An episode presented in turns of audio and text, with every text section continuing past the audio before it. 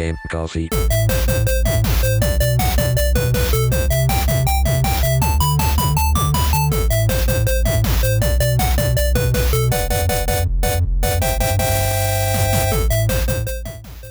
Ciao a tutti ragazzi e benvenuti ad una nuova puntata di Game Coffee. Come va? Come state?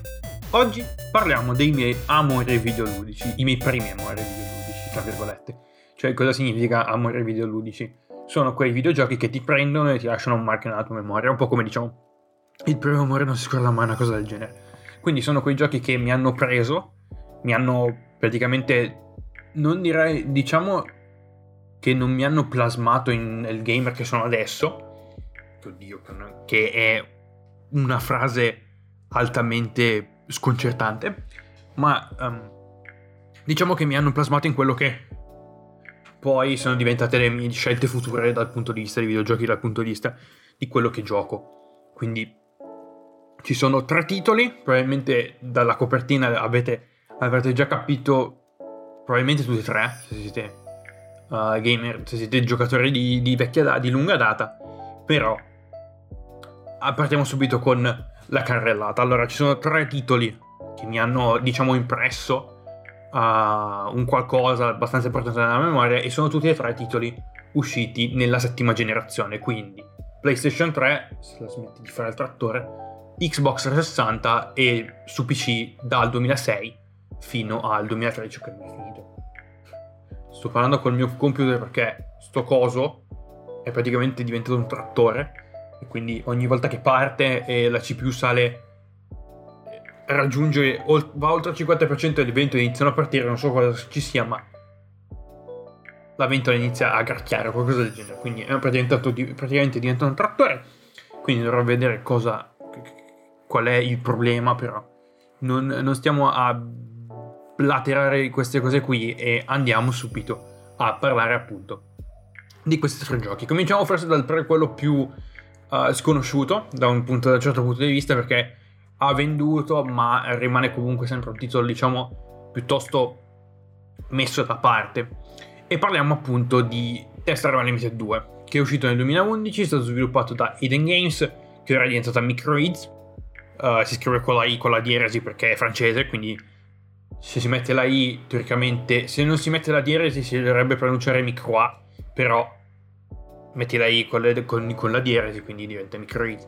Uh, eh, sviluppatore francese, era noto come Eden Games, poi è stato dissolto è stato pubblicato dall'Atari, che appunto è stata dissolta insieme a Eden Games. Cioè, uh, Atari è andata in bancarotta, sotto Atari c'era Eden Games, sono cadute insieme e infatti adesso la maggior parte del personale che faceva parte appunto di Eden Games ha creato Microids e sono praticamente i ragazzi che, stanno, che sono sotto alla che stanno sviluppando uh, la serie Gear Club che purtroppo non ha, non ha, i, livelli, non ha i livelli di test drive in nessun, uh, diciamo in nessun modo però piano piano spero che le cose cambino. Quindi uh, Test Drive Limited 2 uscito nel 2011 come ho detto prima millesimo, ho scritto millesimo gioco della serie Test Drive in teoria è il quattordicesimo perché la serie Test Drive è nata nell'87 quindi è il quattordicesimo gioco della serie Test Drive il secondo appunto della serie Test Drive Unlimited sono due, è il sequel di TDU2, scusate, di TDU. Ah, noto, cioè, l'abbreviazione per i foods del, della serie.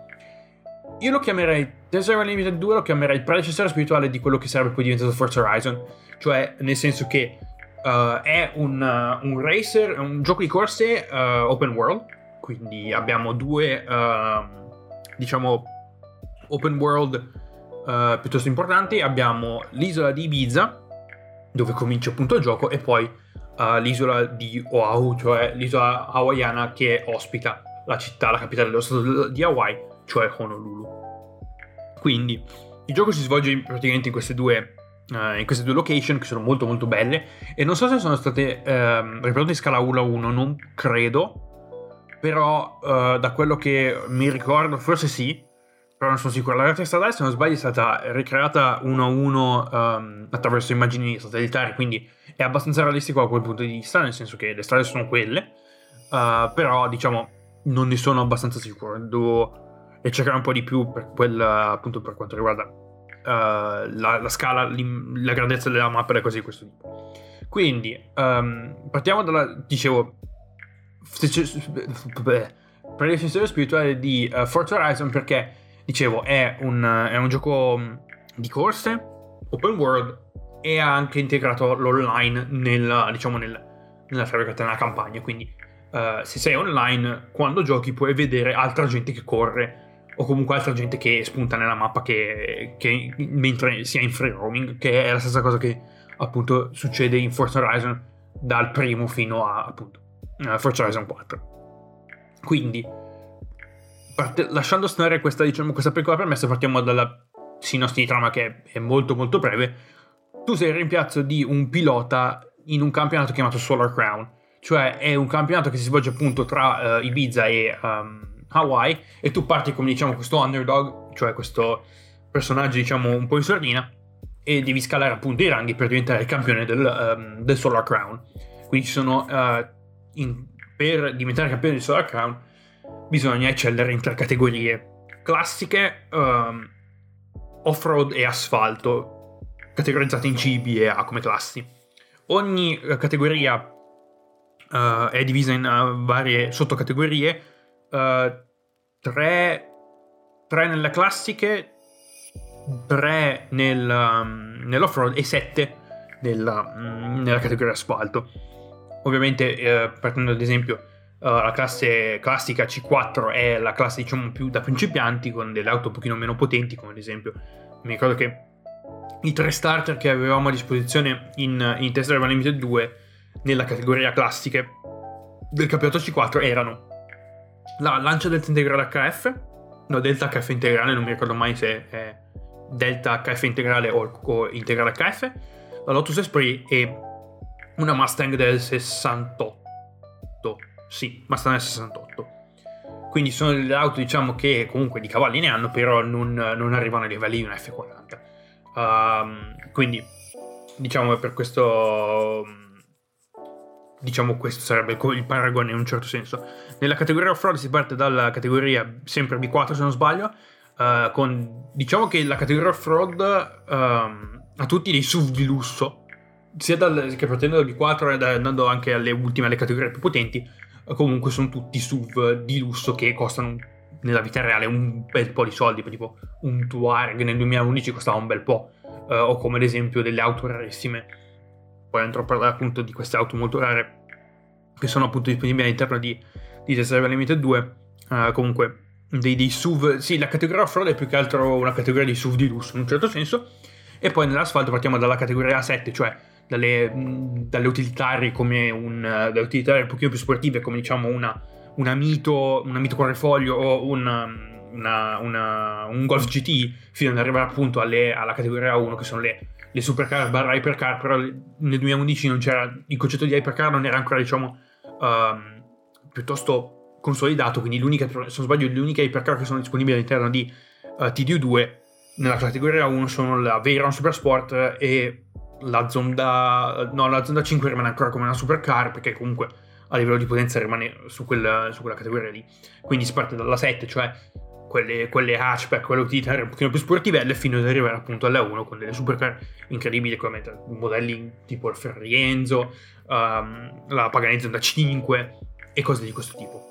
La, diciamo, la, cate- la, la parte uh, che mi ricorda Forza Horizon 4, cioè comunque Forza Horizon in generale, è il fatto che uh, oltre ad avere la possibilità appunto di uh, avere di comprare auto, viaggiare in campionati, customizzare le proprie vetture, uh, attraverso un editor di...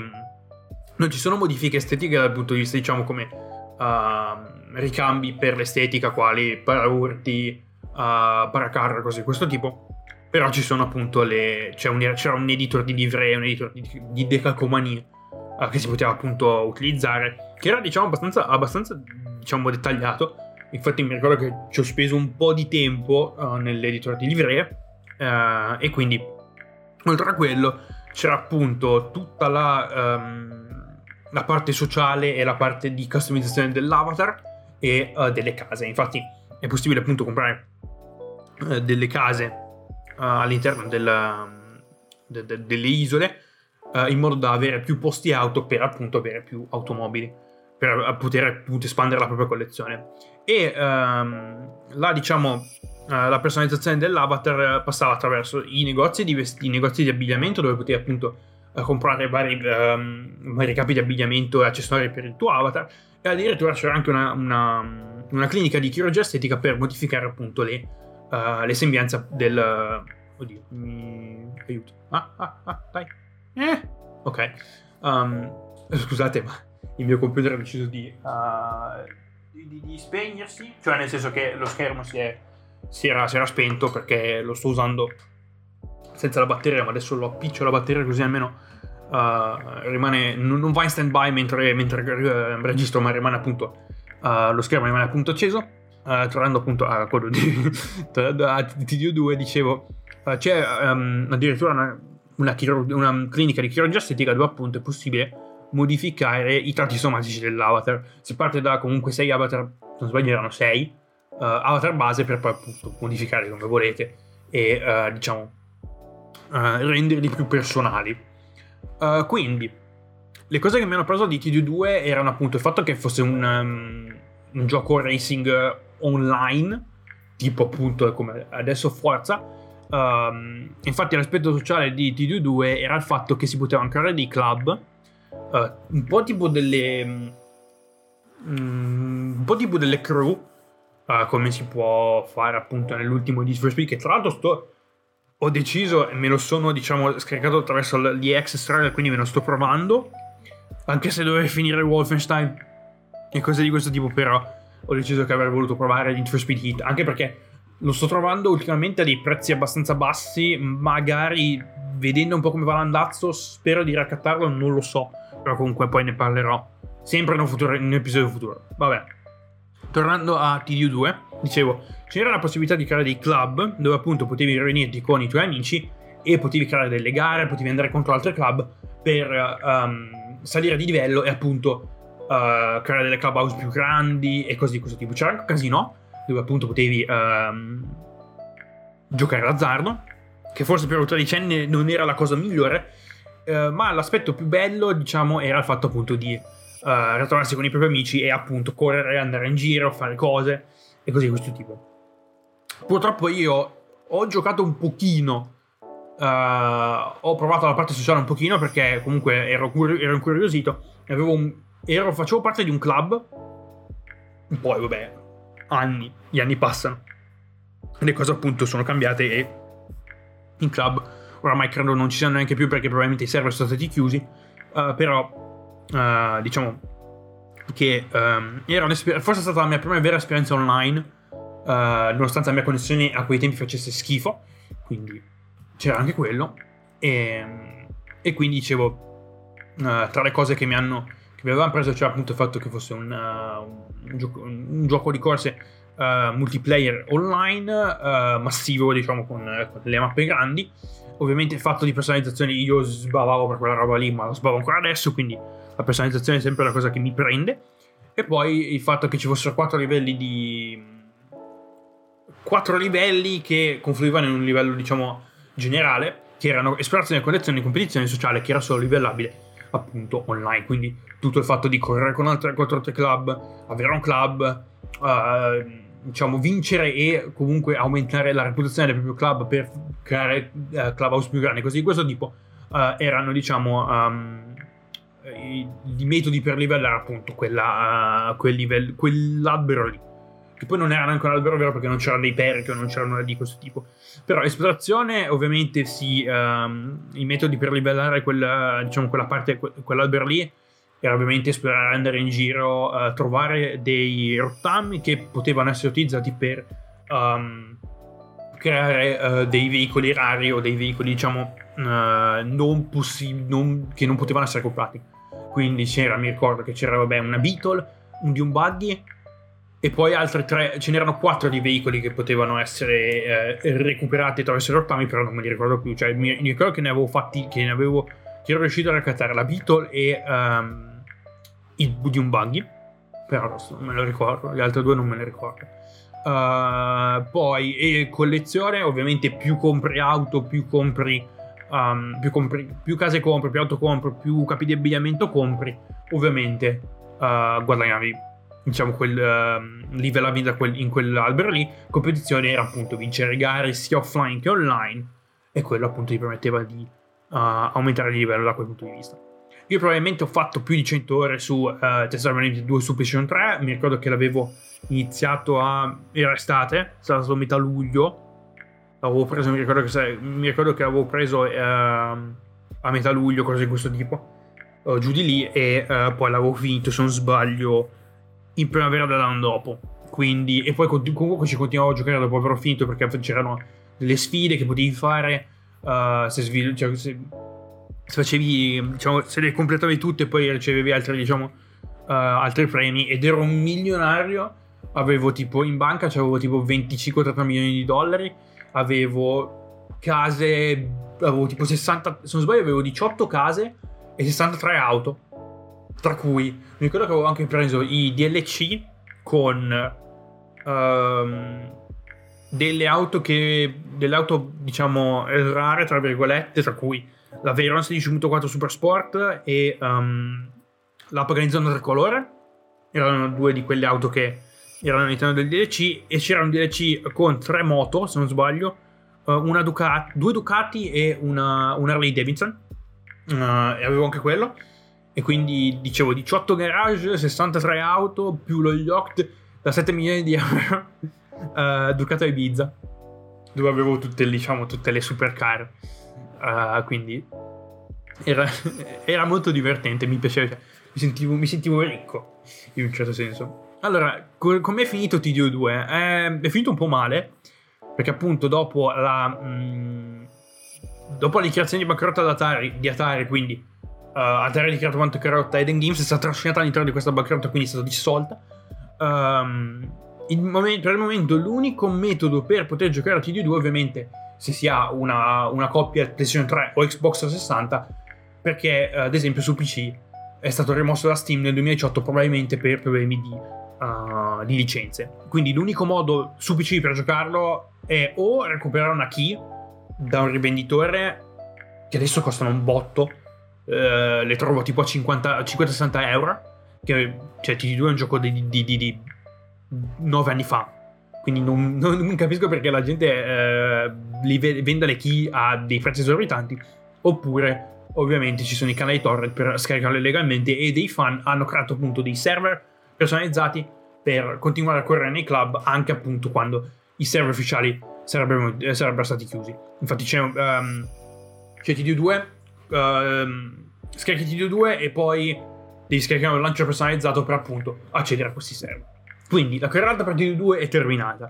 Passiamo al secondo, um, al secondo, titolo di cui mi sono innamorato ai, ai, ai tempi e probabilmente dal, um, dal, logo della copertina, nella copertina l'avete già capito di cosa sto parlando. Sto parlando appunto di GTA 4, uscito nel 2008, pubblicato e sviluppato da Rockstar, è stato il primo Grand Theft Auto della settima generazione.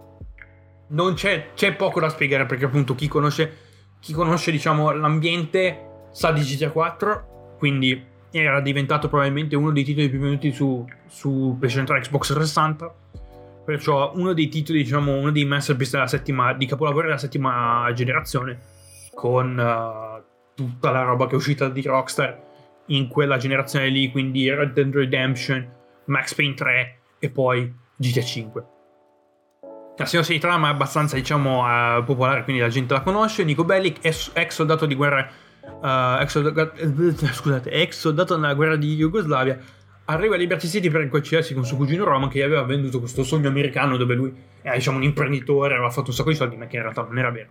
E, ehm, e quindi adesso Nico si ritrova a scalare i ranghi della, della criminalità organizzata all'interno di Liberty City per appunto redimersi e diventare, uh, e prima di tutto inizia a diventare un criminale per salvare il culo a, uh, a suo cugino e poi le cose da lì uh, rientrano e comunque si, uh, si scalano i ranghi e si diventa appunto un, un boss comunque uno, del, uno, dei personaggi più pericolosi all'interno di Liberty City. Quindi, qui non sto tanto a parlare appunto di, diciamo, vabbè, eh, il gameplay è quello che è, cioè è, GT, è GTA, quindi non sto neanche a spiegarvi, però la cosa che mi dicevo che mi aveva fatto ai tempi, che mi aveva fatto, diciamo, uh, storcere il naso nonostante io mi sia appunto appassionato al, al, titolo era il fatto che comunque le attività secondarie ce n'erano abbastanza poche. Quindi non c'era tantissimo da fare appunto dopo aver finito il gioco. A parte, vabbè, completato al 100%, però io non ero. Non sono mai stato uno di quelli che platina i giochi. Quindi per me, quando è finito, è finito. Chiudo. Quindi il, la cosa che mi aveva preso era il mistero appunto di Nico, cioè da dove veniva, qual era la sua storia, uh, cosa aveva fatto prima appunto di arrivare a Liberty City, perché ok che dicevano appunto che era, um, uh, diciamo, era un ex soldato che aveva combattuto nella guerra di, di Jugoslavia, però basta, non ha detto niente. Era serbo, poi mi ricordo che um, quando ero tornato dal, dall'anno all'estero, eh, per chi non lo sapesse, vabbè, io sono stato, uh, sono stato in Finlandia, vabbè, poi sono tornato per finire la, la, le superiori, poi sono, mi sono ritrasferito, mio fratello è stato appunto in Serbia. E quindi io gli avevo chiesto se i dialoghi che uh, venivano appunto citati all'inizio del gioco erano, erano serbo. Ed era serbo, però se non mi ricordo male mi aveva detto che comunque non era, era un serbo piuttosto, piuttosto rotto da quel punto di vista, quindi non, uh, non proprio serbo vero, se, cioè era serbo però non diciamo uh, un po' a caso.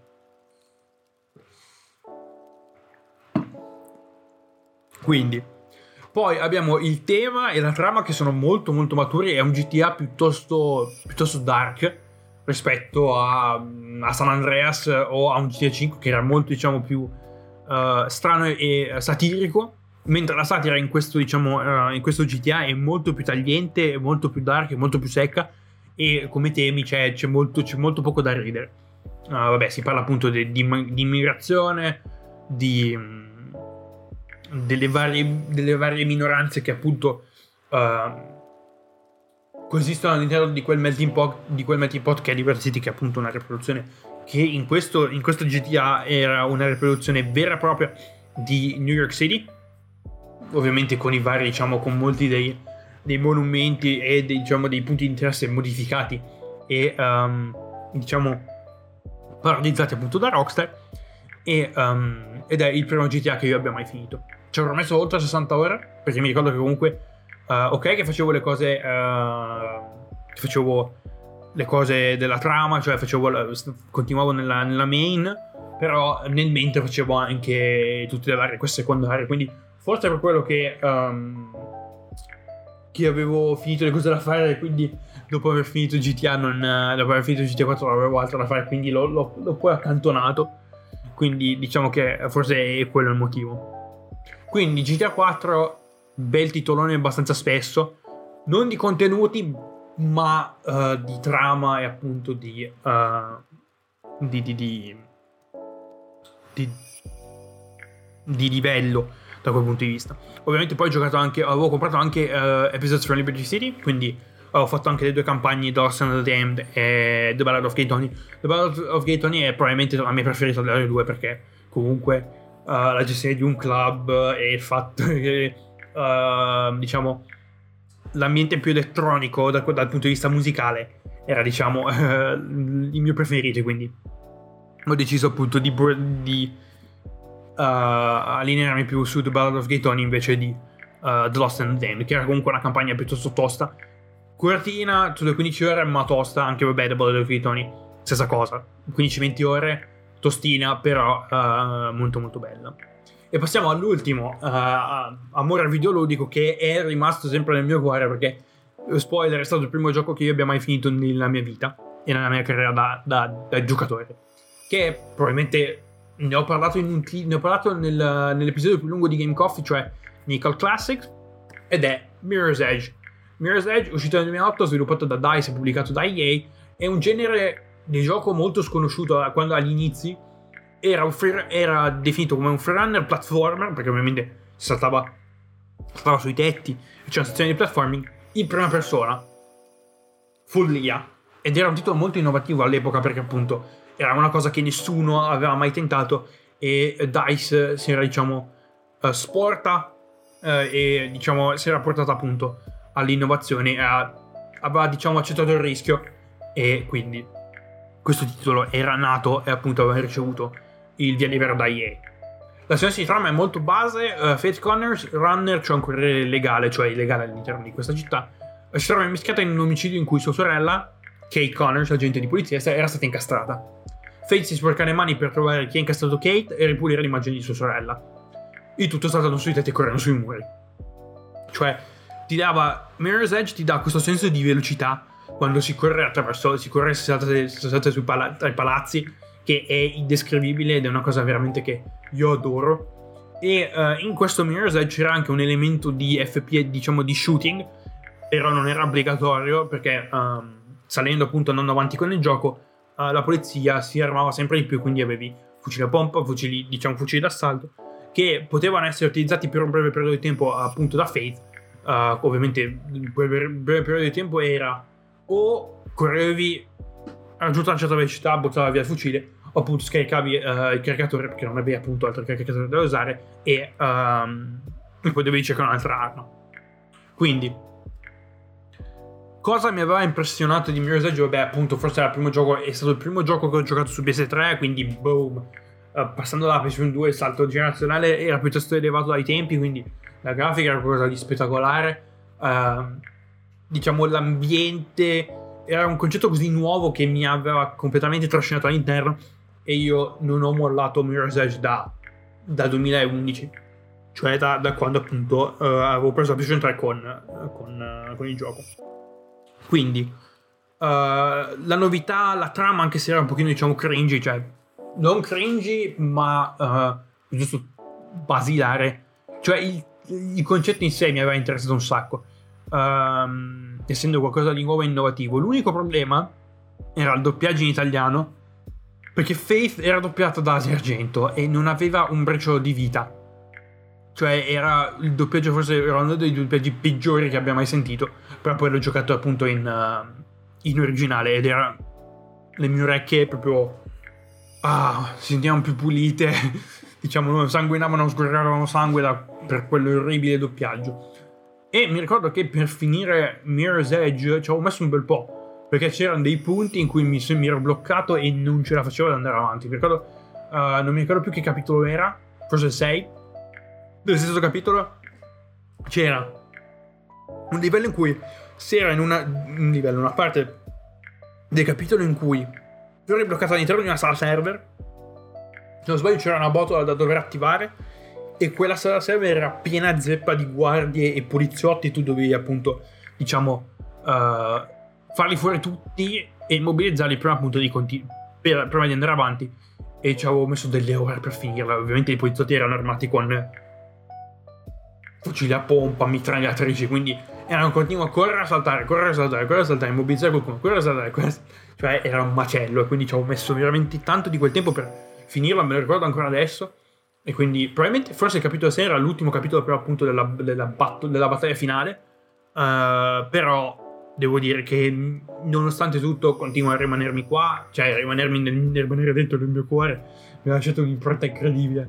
E quindi io, Mirror's Edge, per me è probabilmente il mio primo vero amore videoludico.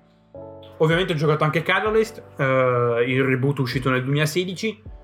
Ne parleremo in un'altra, in un'altra puntata perché forse probabilmente questo, uh, questo, episodio, questo, episodio, non è il caso, però secondo me il primo personaggio rimane l'originale. Quindi um, ho la, tra- la, mia tradizione di un replayone di Mirror's Edge ogni anno, da, dall'anno scorso fino, fino a chissà quando. Devo, ogni, ogni anno dovrò rigiocarmi Mirror's Edge perché appunto mi rimane mi, mi, mi, è rimasto dentro e me lo voglio tenere il più possibile con me. Quindi questi erano i miei tre amori videoludici i miei tre primi amori videoludici. Ovviamente andando avanti nel tempo me ne sono trovati altri e comunque uh, che non dimentico però questi tre sono diciamo il mio core fondamentale uh, per quanto mi abbiano plasmato nel gamer che sono adesso. Quindi, io vi ringrazio per l'ascolto, spero che le cose stiano andando un po' meglio per voi in questo periodo, diciamo, uh, molto, molto travagliato e molto complicato. Quindi spero anche che il mio podcast vi dia, diciamo, un, un po' di... non lo so, un po' di leggerezza, un po' di luce, un po' di risate. Spero che le cose migliorino sia per voi che per noi, uh, perché anche qua siamo un po' bloccati. Quindi io vi ringrazio per l'ascolto e ci sentiamo appunto mercoledì prossimo con una nuova puntata di Game Coffee. Ciao!